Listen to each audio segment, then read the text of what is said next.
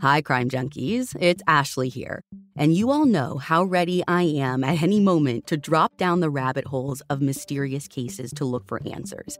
And there's actually one right now that I cannot stop spiraling about, with more rabbit holes than I can count.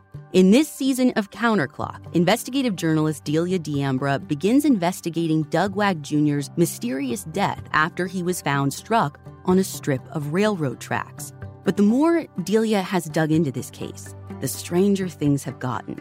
And you guys, there is truly so much going on. A string of mysterious deaths, a bank robbery gone wrong, conspiracy, corruption, and it may all be connected. You can binge all of Counterclock Season 6 right now in the Crime Junkie Fan Club, or you can listen to new episodes weekly wherever you get your podcasts. Home is your creative canvas, an expression of your unique style. Only Wayfair has everything you need to bring your vision to life. It's the place to shop for everything home, from sofas and beds to dining sets and decor. Wayfair makes it easy with fast and free shipping, even on the big stuff. They'll even help you set it up. Our house is full of Wayfair finds, from wall art to rugs to vases and more. Our go to is always Wayfair. Every style is welcome in the neighborhood. Visit wayfair.com or get the Wayfair mobile app. That's W A Y F A I R.com. Wayfair. Every style, every home. This show is sponsored by BetterHelp.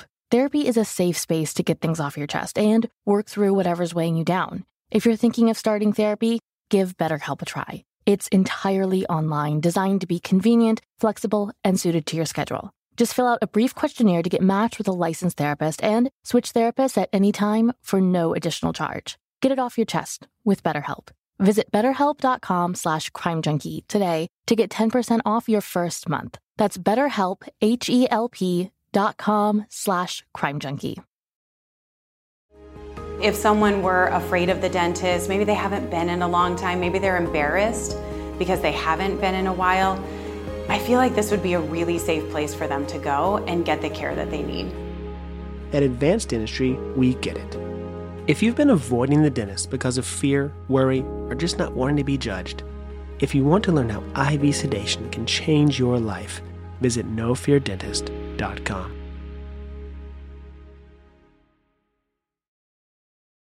Hi, Crime Junkies. I'm your host, Ashley Flowers. And I'm Britt. And the story I have for you today is truly a head scratcher. A happily married man with a great career and a loving family went missing from his home only to turn up over a week later in a way that no one ever dared to imagine, leaving behind deep, dark questions that linger to this very day. This is the story of Ray Rivera.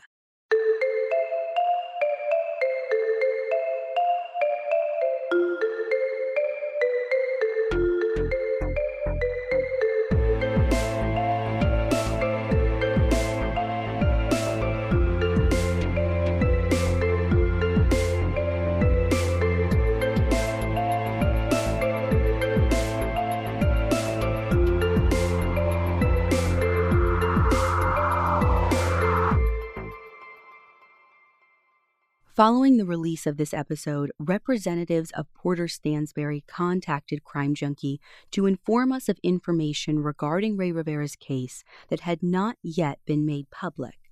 And we want to alert our listeners to that information for the sake of being exhaustive. Not only did Porter Stansberry offer a reward to find Ray, he also hired a private detective to lead the search for Ray. Although previously reported accounts suggested that Porter did not cooperate with police, this appears not to have been correct. Porter did urge all of his employees and even all of his company's clients to contact the police with any information about Ray's whereabouts. After Ray's body was found, Porter never issued a gag order telling employees not to help the police. Porter, in fact, fully cooperated with the police after Ray's body was found, including being interviewed by the lead detective in the case on June 23, 2006. In May of 2006, Ray Rivera and his wife Allison have been living in Baltimore, Maryland for almost two years. Allison is in sales, and Ray is a writer who just finished working for this finance company called Stansberry and Associates. Basically, he wrote their like financial newsletter for investors all about stocks and where they should put their money next, stuff like that. Now, he's also doing some freelance video work for another finance firm called the Oxford Club under the same parent company as Stansberry and Associates. But this is all just temporary the writing, the freelance work, even living in Baltimore. Ray and Allison had just put their house on the market and had plans to move to Los Angeles so Ray could pursue a career in filmmaking. But in the meantime, you know, this was a good gig. The freelancing, you know, paid him well, they had a nice life, and money wasn't a problem for them. On the morning of May 16th, 2006, which is a Tuesday, Allison gets up early to drive to Richmond, Virginia for business. Now, Ray's staying back in Baltimore with a colleague of hers named Claudia, who's actually staying at their house for a few days. And, you know, everything's totally normal on this morning. Allison lets Ray carry her little suitcase to the car, they load it up in the trunk. Then she kisses him goodbye, tells him she loves him, and drives off. Allison gets to her hotel in Virginia around 6:30 that evening and she decides to give Ray a call, but he doesn't answer. And it's a little bit weird. I mean, they talk so much, but a missed phone call isn't anything to freak out about. And she figures, you know, he's going to call back any minute. Except Ray never calls back. So at around 9:30 p.m., when she still hasn't heard from Ray, Allison decides to call Claudia, that woman that's staying with them, and see if maybe she knows what's going on. Well, Claudia tells her, you know, Ray isn't here. She says, I haven't seen him in a few hours, not since he got a phone call and just left. Now, Allison obviously pries a little bit, and Claudia says, You know, I heard Ray's phone ring. You know, he's in the other room. I hear him pick up. And then a couple of seconds later, Ray says, Oh, sh-. And then he ran out of the house in a hurry. So, does she know who had called or overhear anything? No, but she might not have been like actively listening. I mean, again, this is not super out of the ordinary to get the call, and sometimes you overhear things without meaning to, like that kind of thing. Right. All she heard was that last part, what he said, and then him leaving. So, what time was that? So I found a couple of different things. So there's an episode of the new Unsolved Mysteries on this case, which by the way, you guys, the new season comes out on July 1st and starts with this case, so you have to go watch it on Netflix. Yeah, seriously. In that episode, Allison said that Ray got this call around 6:30 p.m. But according to Mikita Brottman's book called An Unexplained Death The True Story of a Body at the Belvedere, she says he gets this call around 5:30. So the timelines differ a little bit from source to source in this case, but the progression of events is always the same. So this call comes in sometime, let's say between 5:30 and 6:30. Claudia heard what she heard. She hears that last part of the conversation. She hears him rushing out of the house. And then she said that he came back in a couple of minutes later, almost like he forgot something, and then he left again. This time driving away in Allison's black SUV. And now, several hours later, she says he still hasn't come back. Allison starts thinking to herself, you know, maybe this isn't so weird. Ray was on a hard deadline at work with a video that was due that day. So maybe he finished it up. Maybe he went out for a drink or something came up when he finished. But but then she keeps going back to the idea that it is odd that he's not picking up his cell phone or taking her calls. Even if he was busy, even if he had gone out for that drink, right. it's weird. Yeah, right. It's weird that he's not taking her calls. I mean, they've only been married for six months and they usually talk on the phone several times a day when one of them goes out of town. And it's not like when she went out of town, things were bad. Like it was a really normal day. Oh, yeah, things were great. Again, they were a couple months into their marriage. They're still in that newlywed phase, so it's not like they were they were fighting and, and he'd have a reason not to talk to her. But ultimately, she's again in Richmond, and if he's not picking up her calls, there's really nothing she can do about it tonight. So she heads to bed, hopeful but a bit anxious. As soon as she wakes up the next morning, Allison sees that Ray hasn't returned her calls the entire night. So she connects with Claudia again to see if Ray is home yet. And Claudia's answer makes Allison's stomach drop. Ray never came home last night.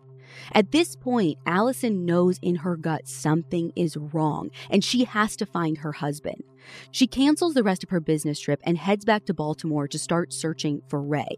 The whole way there, she's calling all around to everyone she can think of his family, friends, coworkers, asking any of them if they've spoken to him recently. And person after person, call after call, they all say no. No one has talked to Ray for the last two days at all.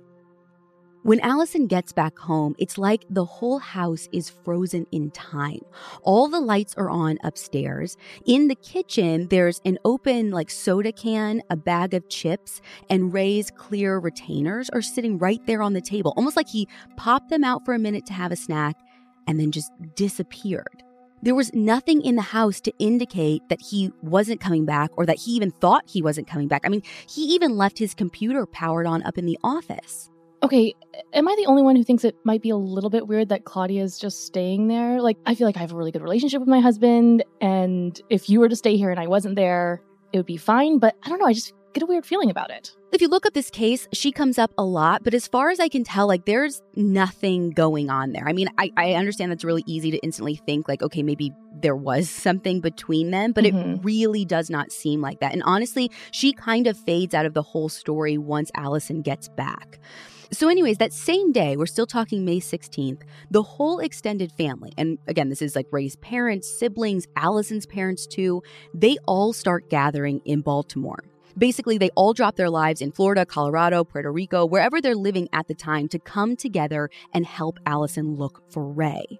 Wait, has anybody called the police to report Ray missing? So, not yet. And I, I, think Allison is maybe sort of running on autopilot at this point, like hoping this is all just some misunderstanding. Right. Maybe like even in denial a little bit. Right. So, according to an unexplained death, Allison and the family spend that whole Tuesday canvassing around Baltimore. So, it's not like they're just sitting at home. I mean, they're calling hospitals, they're calling to see if there's any John Doe's matching Ray's description that have turned up, all while trying to manage their growing sense of panic. But by Wednesday, the reality does start to set in, and Allison calls Baltimore police to officially report her husband missing. Police ask her and Ray's family all the usual questions like, was Ray depressed or having trouble in his personal life? But they all say no. They all describe him as this really happy, family oriented guy with big goals for his future who they say wasn't giving off any kind of warning signs. I mean, they reiterate not depressed, not distraught, nothing. I mean, on the Unsolved Mystery Show, we even hear from Ray's brother Angel, who says that this was super out of character for Ray. Like, he would never just go MIA on his family without saying a word. But there is something that Allison does tell police. She tells them that some weird things have been happening around their house recently, like just within the last couple of days. Things that she think could be related. Like, again, you know, she's trying to convince herself probably that this isn't happening. And she says, you know, probably not, but it's, it's worth mentioning just in case. Mm-hmm. She tells them that the day before Ray vanished, at about one o'clock in the morning, their home alarm system went off. And Allison said that Ray was straight up terrified, like out of his mind, scared, which scared her even more because in all the time that they known each other, she had never seen him scared of anything like this. And I mean, Ray is a big guy. I mean, we're talking six foot five, 260 pounds. He was an athlete. Nothing fazed him. So this was just way, way out of character. And I mean, granted, anything in the middle of the night, like scaring you, the alarm going off, I think anyone would be a little bit frightened. But she said, for sure, she said it was like at a whole nother level. But she said that police did respond that very night to the alarm that went off, and they say it's nothing. They say, you know, it's probably just a squirrel. There's there's no one here. It's no big deal. Which, okay, that's pretty reasonable on the surface.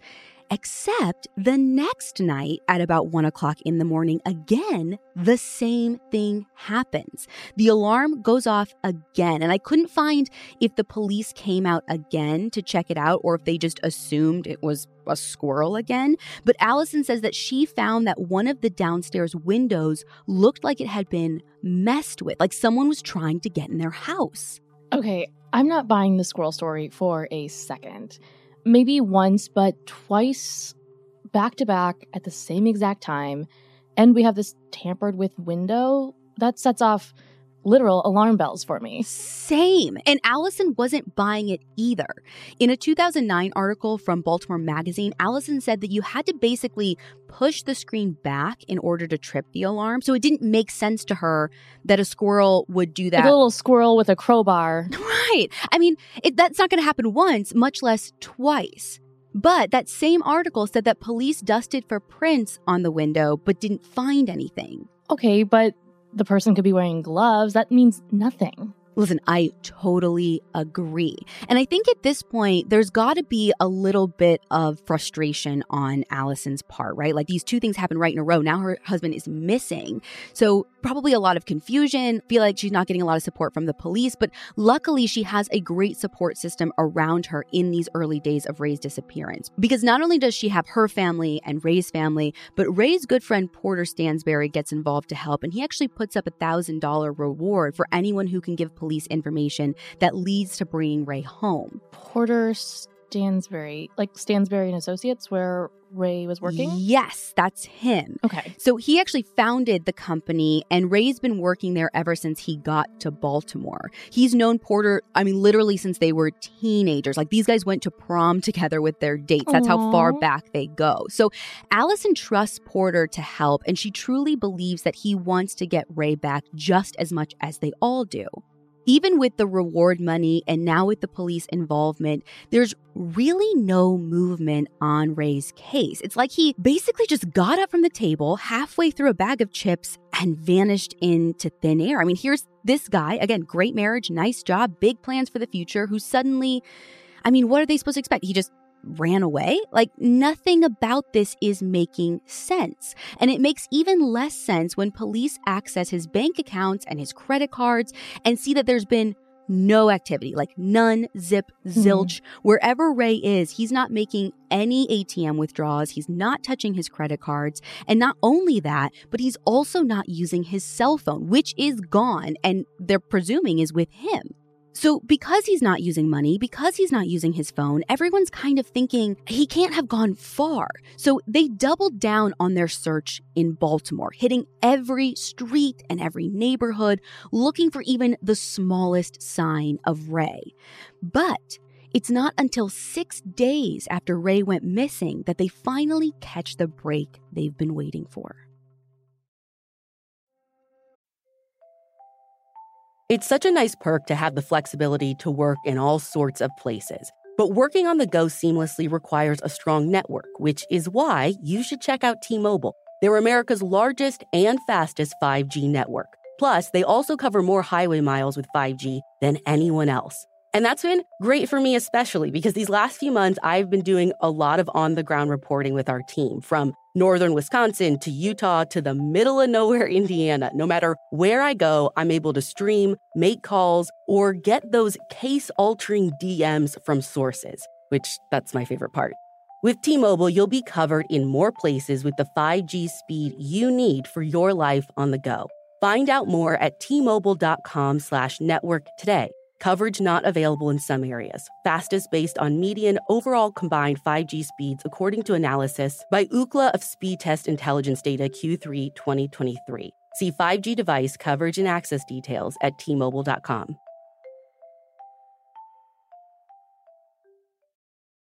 If a friend asks how you're doing, and you say, I'm okay. When the truth is, I don't want my problems to burden anyone. Or you say, Hang it in there.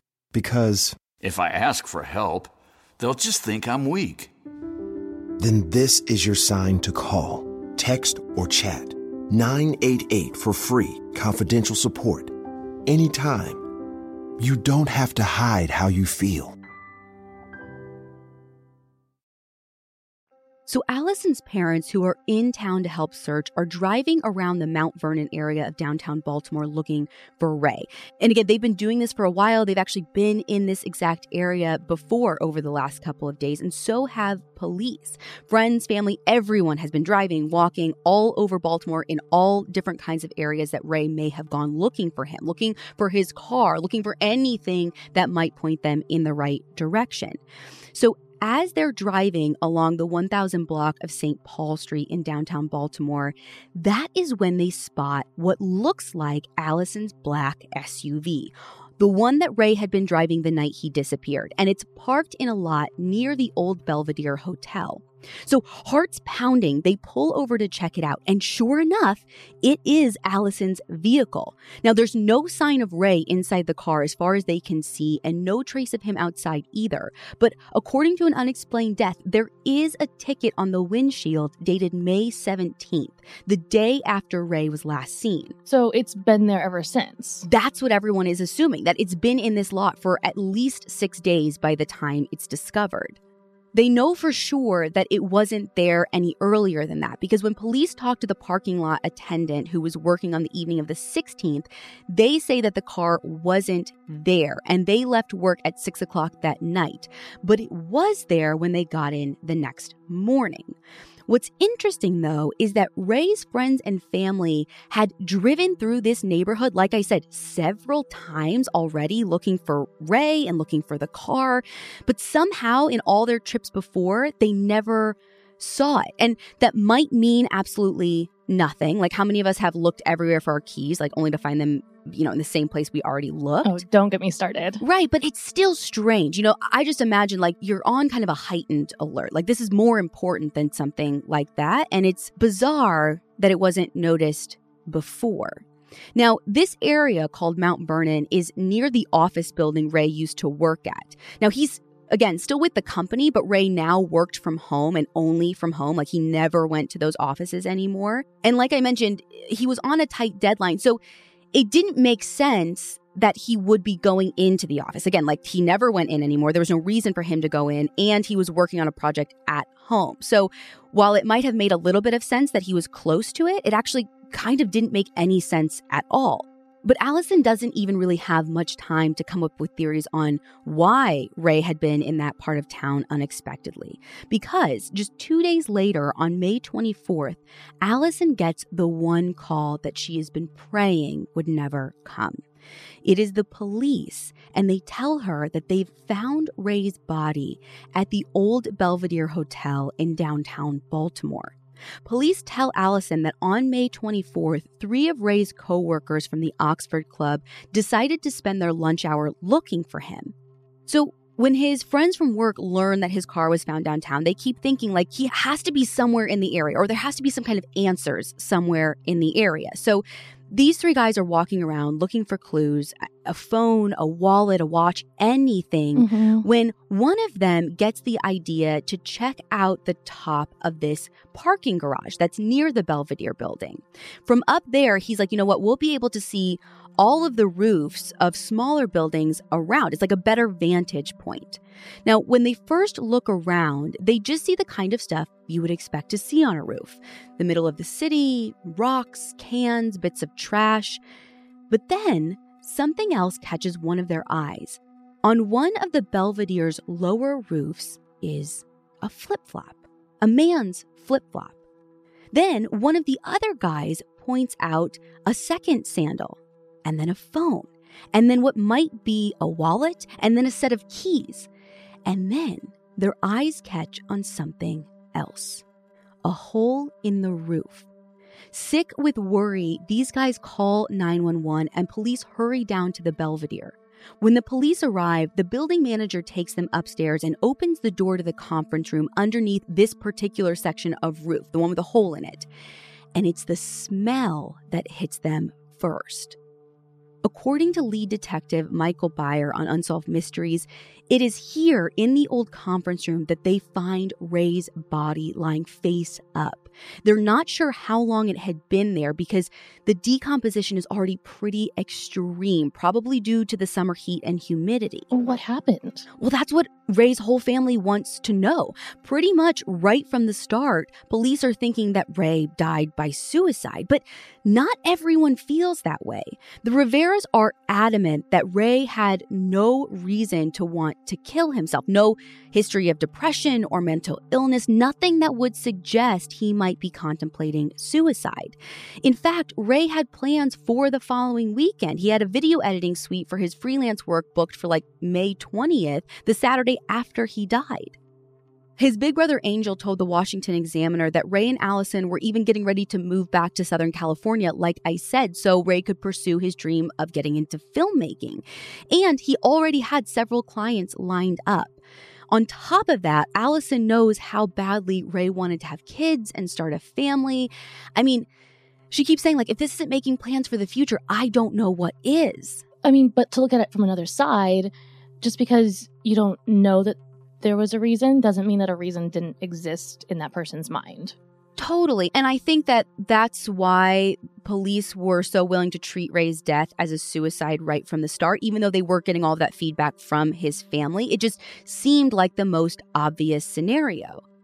Now, the scene in the room where Ray's body was found doesn't tell them much of anything. There's nothing to indicate foul play or a struggle. And most obviously, there's this giant hole in the roof above where he was found, a hole that they think he must have come through. According to this article from the Baltimore Sun, they believe in the early days that Ray must have jumped from the highest roof point on the Belvedere, which is like 118 feet above the ground. And then it was just his trajectory that like plummeted him through the ceiling into that conference room. And the medical examiner's report seems to confirm this theory. Unfortunately, it's impossible, though, for them to pin down the exact time of death because of how decomposed his body was when it was found. But the medical examiner estimates that Ray had been dead for at least a week, which fits right in with the timeline of his disappearance and mm-hmm. the fact that mm-hmm. there was no activity on, like we talked about, his phone or any of his accounts. When they get the toxicology screen back, it's clean. So Ray had no drugs in his system when he died. It's worth noting there was just a little bit of alcohol, but the medical examiner can't determine if that would be actually from drinking or if it naturally occurred during decomposition while Ray was lying in that conference room. Now, the report also goes into detail about the injuries that Ray sustained, and I mean, as you can imagine, they are severe. And Britt, here, why don't you read actually some of the report for us? The autopsy report mentions 24 broken ribs, two punctured lungs, damage to the heart and liver, multiple skull fractures, torn neck muscles, a broken pelvis, a ruptured testicle, and cuts and bruises on his arms, legs, and torso. The cuts on his torso are on either side, like his rib cage, and one of them is nine inches by seven inches, and the other is nine inches by four inches. And it says his legs are broken and cut to the point where the bones and muscles and tendons were visible. So these injuries are consistent with a fall off of a roof, I assume. So, yes, the medical examiner concludes that it is indeed consistent with a fall like the one police assume Ray would have made from almost like 120 feet up in the air. And you know, I'm not a physics person, but I do know that the higher you fall, the nastier it gets. Right. Human beings get broken from that height. But here's the thing for how mangled and broken Ray's body was, not everything at the scene is broken. What do you mean? Well, remember again how Ray's coworkers were up on that roof. They saw those flip flops. Well, near that hole on the lower roof, police also find Ray's cell phone and his glasses. And get this, both of those are perfectly fine.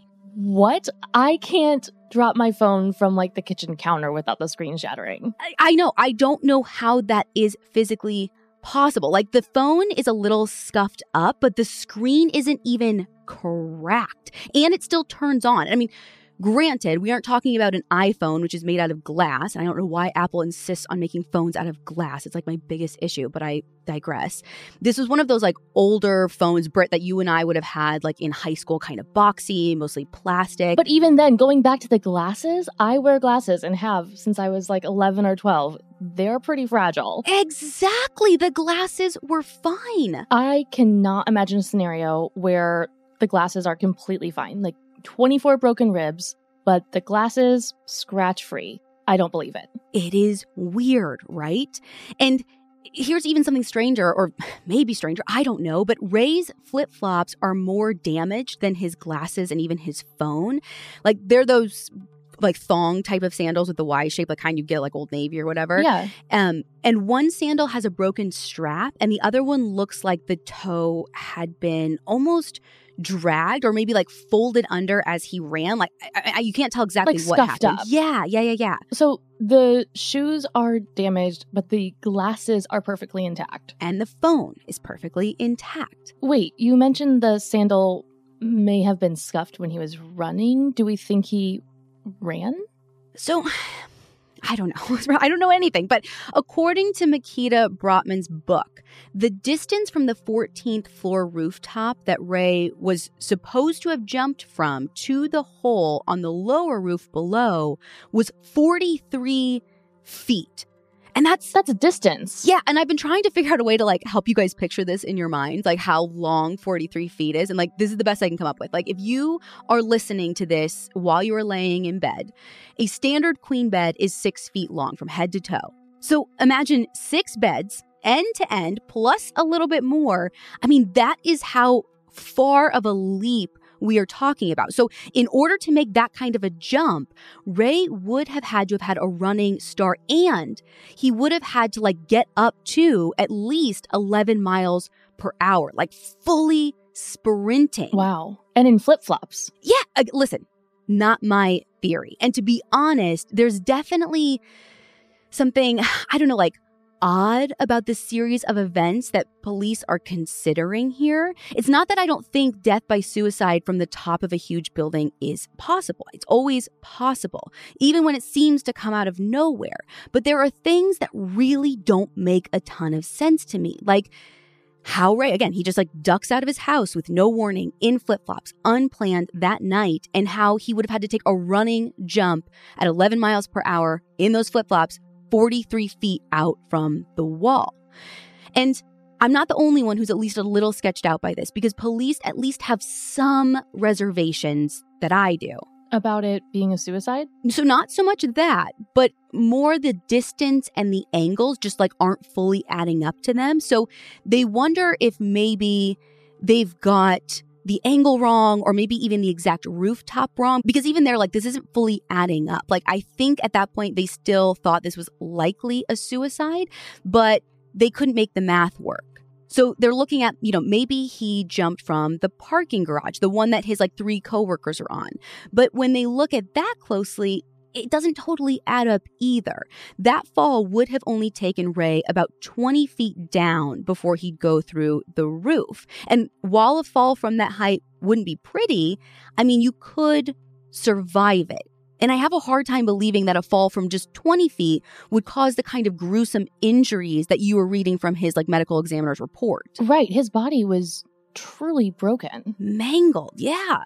So, are those the only two places he could have jumped from? There were no other plausible options? So, not the only options. So, the Belvedere is this like really ornate old building, and there's this ledge that goes around the outside of the building on the 11th floor. It's wide enough to stand on. I mean, not easily, mind you, but totally doable. So, police start thinking maybe like that's the other option. But even that's not a great theory either, because even to police, it seems impossible that a guy Ray's size would be able to climb out the window onto that ledge. And not to mention, the windows aren't like publicly accessible, like in a hallway or anything. They're actually inside a nightclub on the 11th floor of the Belvedere. So he would have had to go into the nightclub, then climb out to the window on the ledge. And here's the thing about all of this ledge, no ledge, no one reported seeing Ray that day in the club, outside of the building, anywhere else for that matter.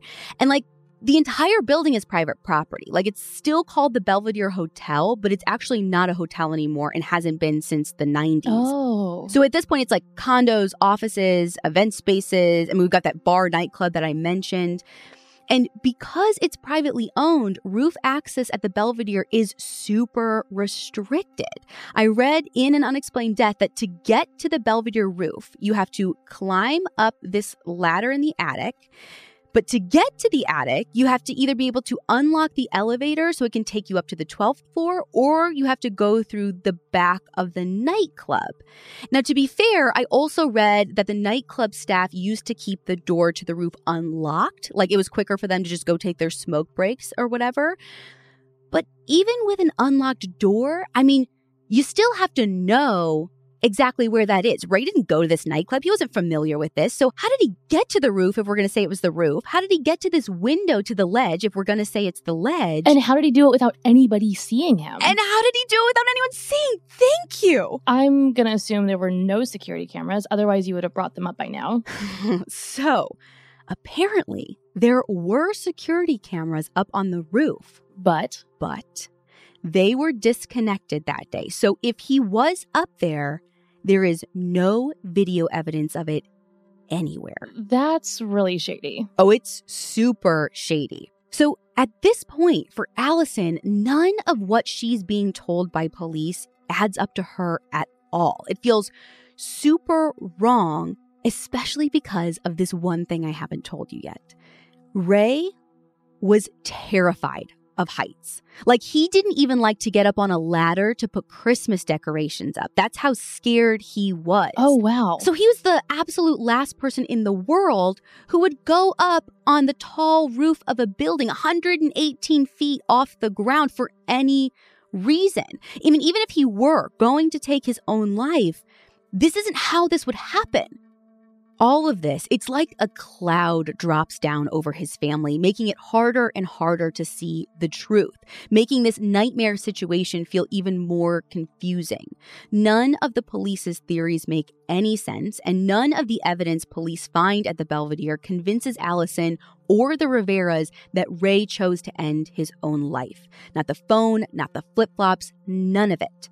And the medical examiner's final ruling doesn't help lift that dark cloud.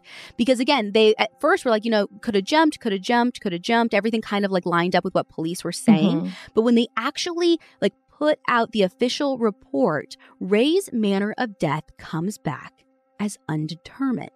And all of this just adds to Allison's suspicions that there is something else going on here besides a man deciding on an impulse to end his own life. Because of the ME's ruling, police don't officially close the case, but they're pretty like clear to everyone that they're all but certain Ray's tragic death was by suicide. But Allison is not willing to accept that on face value. She keeps searching. She is sure there is something somewhere that will help put her mind to rest. Something that will either confirm that Ray died by choice or confirm that he didn't. And as she digs for answers, it's right there in her own very house that she makes a stunning discovery. Spectrum One is a big deal. You get Spectrum Internet with the most reliable internet speeds, free advanced Wi Fi for enhanced security and privacy, and a free Spectrum Mobile Unlimited line with nationwide 5G included, all while saving big. For the big speed, big reliability, and big savings you want, get Spectrum One. Just $49.99 a month for 12 months. Visit spectrum.com slash big deal for full details. Offer subject to change, valid for qualified residential customers only, service not available in all areas. Restrictions apply.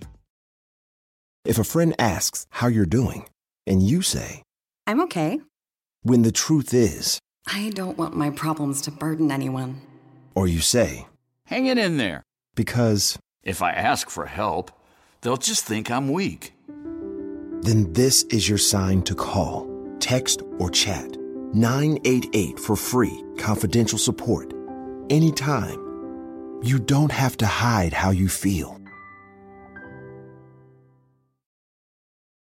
During her in depth search of Ray's things, Allison finds a piece of paper taped to the back of Ray's computer in his office, and it's folded up into a little square. And when she opens it, it's a note. Is it a suicide note? Well, here, why don't you tell me? It's a super long, kind of strange note, so just read me the first and the last line and tell me what you think. So the first line is Quote, Brothers and sisters, right now, around the world, volcanoes are erupting. What an awesome sight. End quote. Okay. And here is the last line quote, whom virtue unites, death will not separate, end quote. If this is a suicide note, it must be written in some sort of code. So you're not too far off, really. That second part, whom virtue unites, death will not separate, according to Unsolved Mysteries, that's a Freemason thing. Like those Freemason, secret society, Illuminati, like Oh. pick a rabbit hole, you can go all the way down here. I mean, you know, I live for this stuff. And people talk about the Freemasons like they're a super, super secret society. But I gotta say, like, if I can bring up like all your homepages and learn how to become a member in like 30 seconds, to me, I'm not sure what is so secret there. Doesn't seem so secret. Aren't they pretty much just a social club now? Yeah, that's the initial impression that I got. So I looked at the Indiana Freemasons, which is the one obviously close to me, and their website describes it as, quote, world's oldest, largest, and best known gentlemen's fraternity, end quote. And they say they do like charity work and have a scholarship program. And to be honest, I mean, at least what they're putting on the website, like it all looks pretty above board to me, nothing nefarious, but there's always been like a lot of mystery and intrigue mm-hmm. around the Freemasons as a secret society, which is why Ray's reference to them in his note definitely raises some eyebrows. But Ray wasn't a member, right? So, no, but according to Allison, he was definitely interested in secret societies. And an unexplained death goes one step further, claiming that on the day he disappeared, Ray actually bought a copy of Freemasons for Dummies and met with a local Mason to talk about joining. The Baltimore police theorized that Ray's interest in the Masons might not have been like a charity or club thing, but they think maybe it could have been related to a belief that Ray had that the Masons had some kind of clout in the movie industry and that being part of that group might help him like get in front of the right people when he break in, yeah. yeah, when he got to LA. Now, here's the thing the rest of the note, I mean, that end part about the Masons is confusing, but the rest of the note is just as confusing, if not more so. It's not even really a note so much as it is this like stream of consciousness type thing. Like it lists a lot of movies Ray liked, important people in his life, family members, just kind of going on and on without having any kind of real direction. Like here, I want you to read like a direct passage from Mikita Brottman's book about like some of the meat of this note. It says, quote, the note mentions current participants and refers to the actor Christopher Reeve, who had died the previous year, and the director Stanley Kubrick, as well as a long list of Rivera's friends, colleagues, and relations, with a request to make them and himself five years younger. This is followed by a list of recent inventions and technologies. Portable data assistants, flash drives, the human genome, genetic engineering, Viagra type drugs, the fuel cell, Bluetooth, overnight express shipping, airbags, computer operating systems, thermal depolymerization, horizontal drilling, Wi Fi, the Da Vinci surgical system, hybrid engines, muscle milk, and heads up displays. It also includes a series of media related abbreviations VCD, DVD, HDVD, HDTV, JPEG, and MPEG. End quote.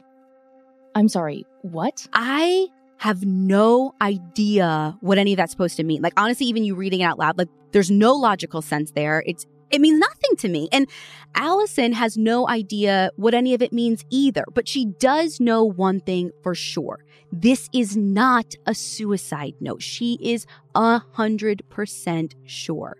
She knows that Ray liked to write down all kinds of stuff. She said that he would like scribble ideas and thought fragments pretty much on any scrap of paper that he could find. But even this is totally different than anything else that she has seen of his. So Allison actually hands it over to police and they try, but they can't make sense of it either. And when they can't figure out what it is, the Baltimore police turn the note over to the FBI to see if they can figure out what Ray was trying to say in this note, if he was trying to say anything at all. But the FBI comes back and they agree with Allison. They say Ray's letter isn't what they would call a quote, legitimate suicide note. And they say if this note is some kind of code, like we don't know what that code is. And to this day, nobody's ever been able to crack it Again, if it is even a code. So, if it wasn't a suicide note, we're assuming the Freemason thing was just a red herring? I mean, I guess it's totally possible. I mean, I, I think it's also possible that Ray was interested in that group and, and maybe thinking of joining. It might have just been on his mind when he sat down to write. I mean, none of this is necessarily evidence that, you know, there's some grand secret society mystery involved here. There's literally no reason the Freemasons would want to kill Ray. Again, he's not even part of their club yet. Right. It doesn't make sense. And it feels like a red herring to me. Okay, but you said this note was like folded up and taped to the back of his computer? Yeah, he had it folded up super tiny and taped to the back. Like you had to be looking hard for it. Yeah, I, I guess I don't understand what the reason for hiding it would be. I, that's the thing too. Is like it all seems like nonsense, and Ray. According to Allison, used to like scribble down just like random thoughts. Like, why isn't this just So why protect this piece of paper? Yeah, and I so here's the thing too that I didn't mention earlier. Like it was all typed out, but it was all like shrunken down, itty itty bitty. So this like huge long note fit on this tiny little like cutout of a page. And that's what I don't understand either. Like leave this stuff on a Word document in your computer. If, if it truly is just a stream of consciousness, we're just writing down things we're thinking about. Why are we typing it, shrinking it, printing it, cutting it, and then taping it to the back of your computer so all of this nonsense is hidden from who? Okay, but something that I have to ask because you haven't brought it up yet is was there anybody who would have wanted Ray dead? I mean, that right there is literally one of the biggest questions around this entire case. Like, we can't find any reason he would want to take his own life, but like, Mm-hmm. Why would he be worth killing? Like, who would have anything to gain? I mean, Allison certainly doesn't know the answer to that question, but she thinks that there might be someone who could shed some light on what happened. She wants to talk to the person who called Ray the night he disappeared, because really, I mean, at least from the outside, that seems like what started it all. Because surely that person on the other end of the line could give at least some insight as to why Ray just up and left his house that day. Like maybe they don't know how he died or when he died, but it's at least a piece of the puzzle. At least know why he left in the first place. Exactly, because we still don't know that yet. So, police pull Ray's phone records sometime during the first couple of weeks after his body is found, and they actually are able to determine where that call came from. It came from Stansberry and Associates. But according to Unsolved Mysteries, because of the way their phone system was set up at the time, the call was from an extension that was routed through a switchboard, so there was no way to track exactly who made the call. But it's interesting. So, both Stansberry Associates and the Oxford Club, where Ray was freelancing when he died, are under the umbrella of this same big finance company called Agora. So even though Ray's not on Stansberry and Associates direct like payroll or working full time there anymore, he's still under contract working for the same like overarching group of people that he was when he was still writing with Porter, his like friend that he grew up with. Right. So police obviously want to talk to the people at Stansberry and Associates, particularly Porter, because you know, we already said not only is he one of Ray's old friends, like the one who actually put up the reward, which is now like $5,000, by the way. But according to WBALT News, he is also mentioned multiple times in that weird note on the back of Ray's computer. But here's the thing as helpful as Porter has been throughout the search for Ray, things are about to take a really complicated turn.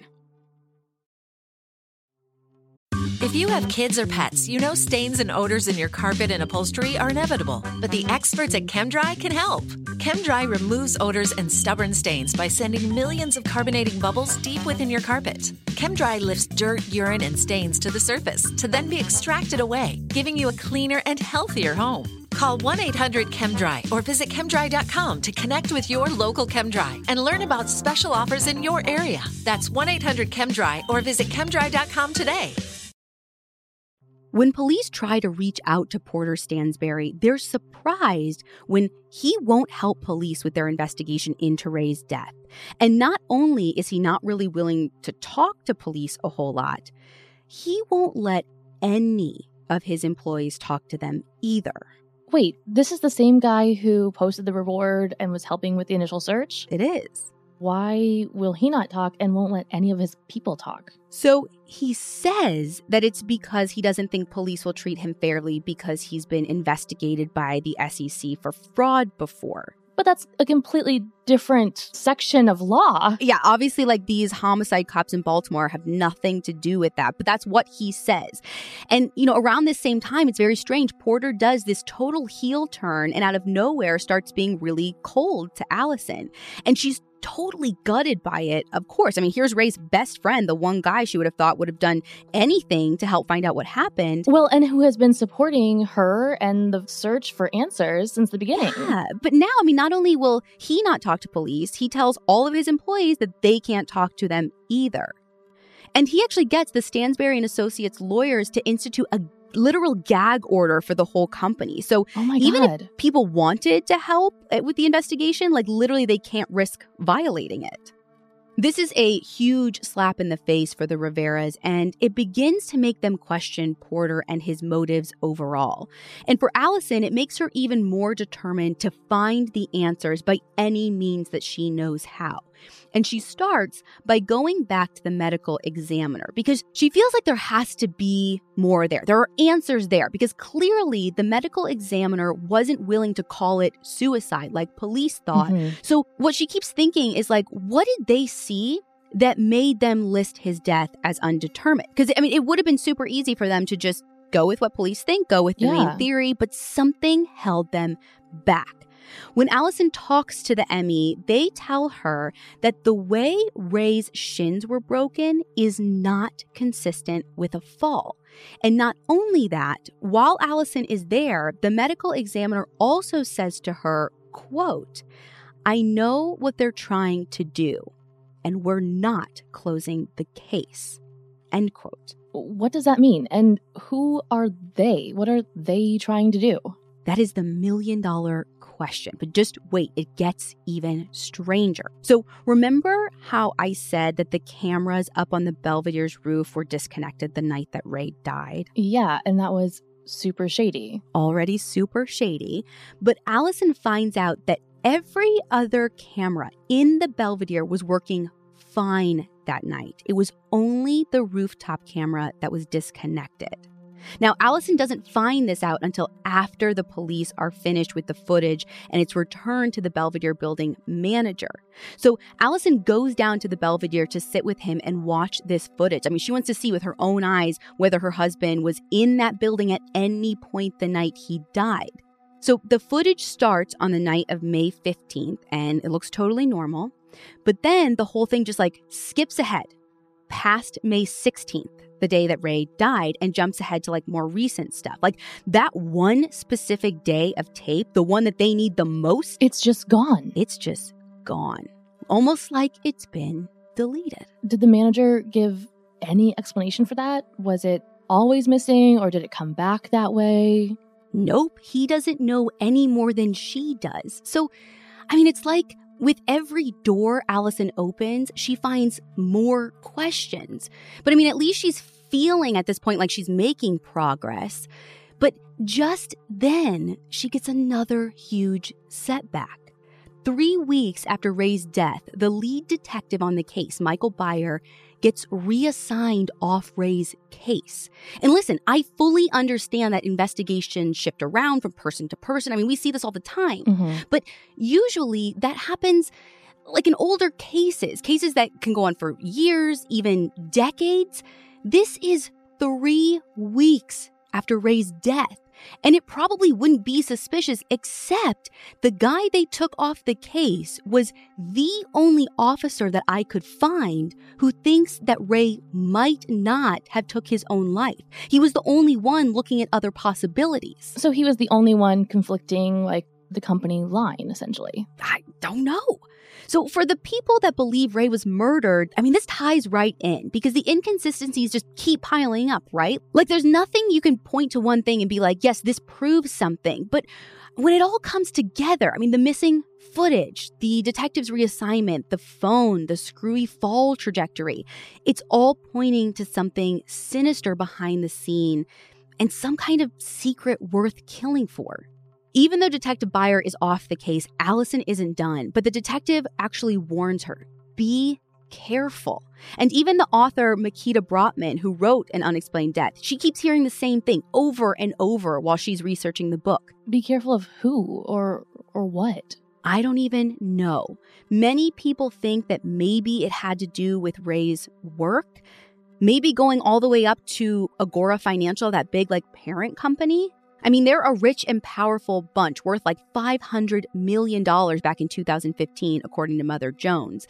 And as Allison says on Unsolved Mysteries, she thinks that Ray stumbled onto something that he wasn't supposed to, and that it may have cost him his life. But again, suspicion isn't enough to prove murder or to rule out suicide. For those that believed Ray did actually take his own life, they say the evidence speaks for itself.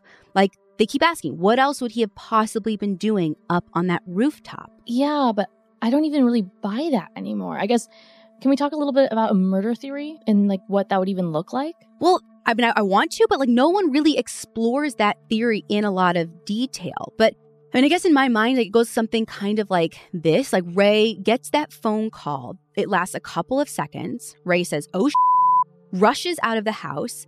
And I assume it was to meet someone, or maybe someone yeah. lured him onto that roof somehow. I don't know what they would have said to get him up there. Maybe he was running from someone, maybe he was pushed. Again, why all of this happened, we still don't know. Does it have something to do with someone that he was connected to through work? Maybe are the Freemasons somehow involved? Like, honestly, at this point, who the heck knows. There's just almost nothing about this case that makes sense. Like to me, something is clearly up. You have the alarm going off around his house leading up to the day he left, mm-hmm. the way he left in such a hurry, that weird note that he made super itty bitty tiny and then taped to the back of his computer. Like none of that to me falls into a normal category of day to day living for Ray. So what was happening around this time? What piece of the puzzle are we missing? There are just so many lingering questions in this case and a lot of rabbit holes to get lost in. A lot of people will point to Occam's razor and say the simplest explanation is the best. He jumped. But I don't know. I mean, I know enough to say that I don't think we can say that. We've done a lot of cases where someone has had a psychotic episode, or we've even talked about how the decision to take one's life can happen so quickly, even though they make plans and are talking about the future. It doesn't mean they couldn't. But there's just something like that that phone call. Why can no one talk about that phone call? And the injuries, the ones that didn't even make sense to the medical examiner. Every time I look at this case, I have more questions and answers. But I hope that one day there are some answers for Allison and for all of the Riveras who are still left wondering what really happened to Ray.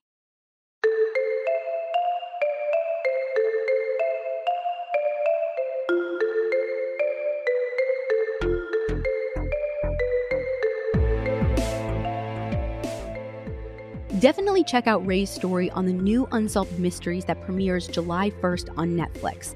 And if you want to see the other source material we used for this episode and the pictures, visit our website, crimejunkiepodcast.com. And be sure to follow us on Instagram at Crime Junkie Podcast. We'll be back next week with a brand new episode, but stick around for a Puppet of the Month story.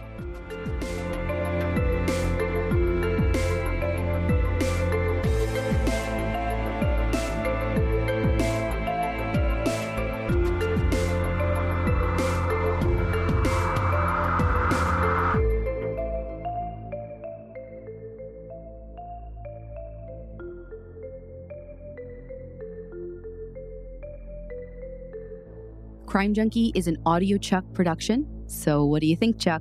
Do you approve?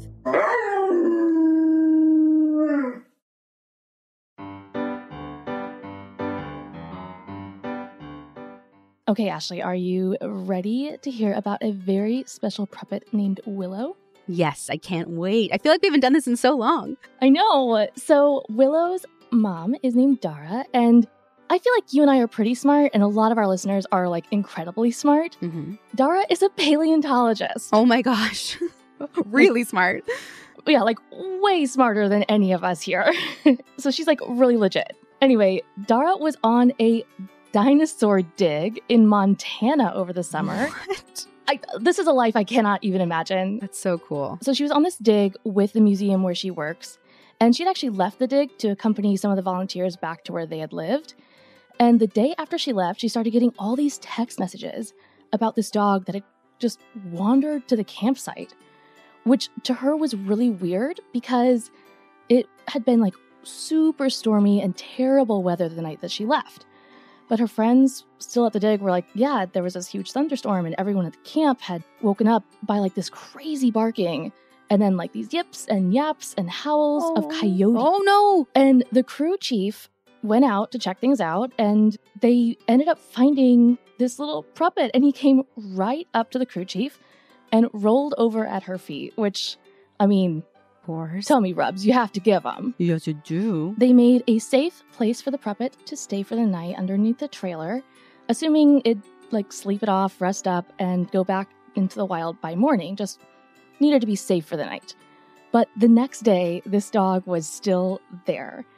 And she was obviously super skinny, and it was clear she'd been wandering on her own for a while and was even kind of favoring one paw and, you know, kind of limping.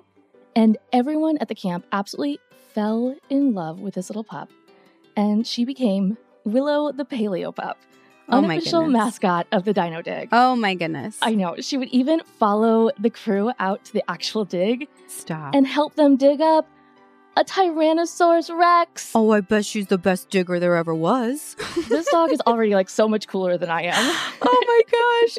She's literally digging up dinosaurs. as a job and she just like wandered there i'm i'm in love so while dara was away from the camp she still got updates on this dog and other members of the team had tried to locate an owner asked around the area but no one claimed this dog or even recognized her and dara had just moved to north dakota and was totally ready to get a dog and the entire field team brought willow back for her and what can i say they have been besties ever since Oh my gosh. And- send pics. Wait, send pics. I have to see this pup. Okay, so give me just a second. I'll send you a pic.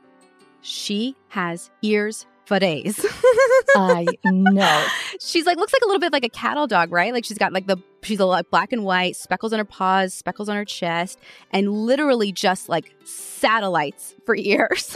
Yeah, so Willow is a blue heeler border collie mix, which God bless you, Dara. I've had both of those, Energy. and they are insanely smart little balls of energy. Mhm. I would not be able to keep up. And just like it had been reported back at the camp, she had a pretty serious injury to her paw, but it had mostly healed by the time Dara got her, and she's back to completely full health and being a total goofball. Uh, Dara said that some of Willow's favorite things to do are to run up and down stairs and do her zoomies in the yard, which I feel like is really accurate. and apparently to find dinosaurs, which I assume Yeah, she does on the wreck. So, so cool. Oh, that is amazing. so Dara and Willow are living their happiest life together, and I'm so excited for them. Again, check out our website because Willow's ears are To die for. They're so cute. it will send you into another like dimension mentally and emotionally. I love them so much. And as a reminder, instead of doing adoptable puppets, because they keep getting adopted before we can Which even put the Great episode out. news. Great news. Yeah, uh, a, great problem to have. Um, we're highlighting shelters or animal rescues, and this month I want to feature the Humane Society of Western Montana, which obviously Montana is where Willow was found. So, the Humane Society of Western Montana is an amazing organization committing to providing care in every aspect to animals, matching people with pets to enrich each other's lives, which I loved that line Mhm. And engaging in their community to educate people on the issues surrounding animal welfare. So, Montana folks, if you're in the market for a furry new best friend, check out the Humane Society of Western Montana, and we'll be sure to link to them, as well as so many pictures of sweet, sweet Willow the Paleo pup on our website.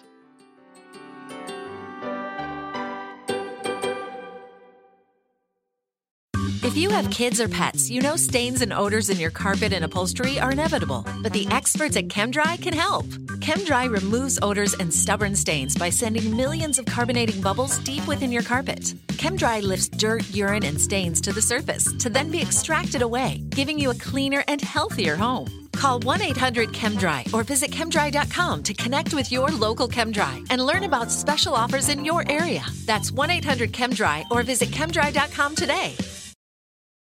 Save big money on everything for your projects. Now at Menards. We have it all for garden and landscaping essentials. Visit our outdoor garden center today and update your backyard space. Grid Accents lattice panels have a timeless design with an innovative design that's simple to install and requires almost no maintenance. Save big on lattice panel options at Menards. View our entire selection of garden center products today on menards.com. Save big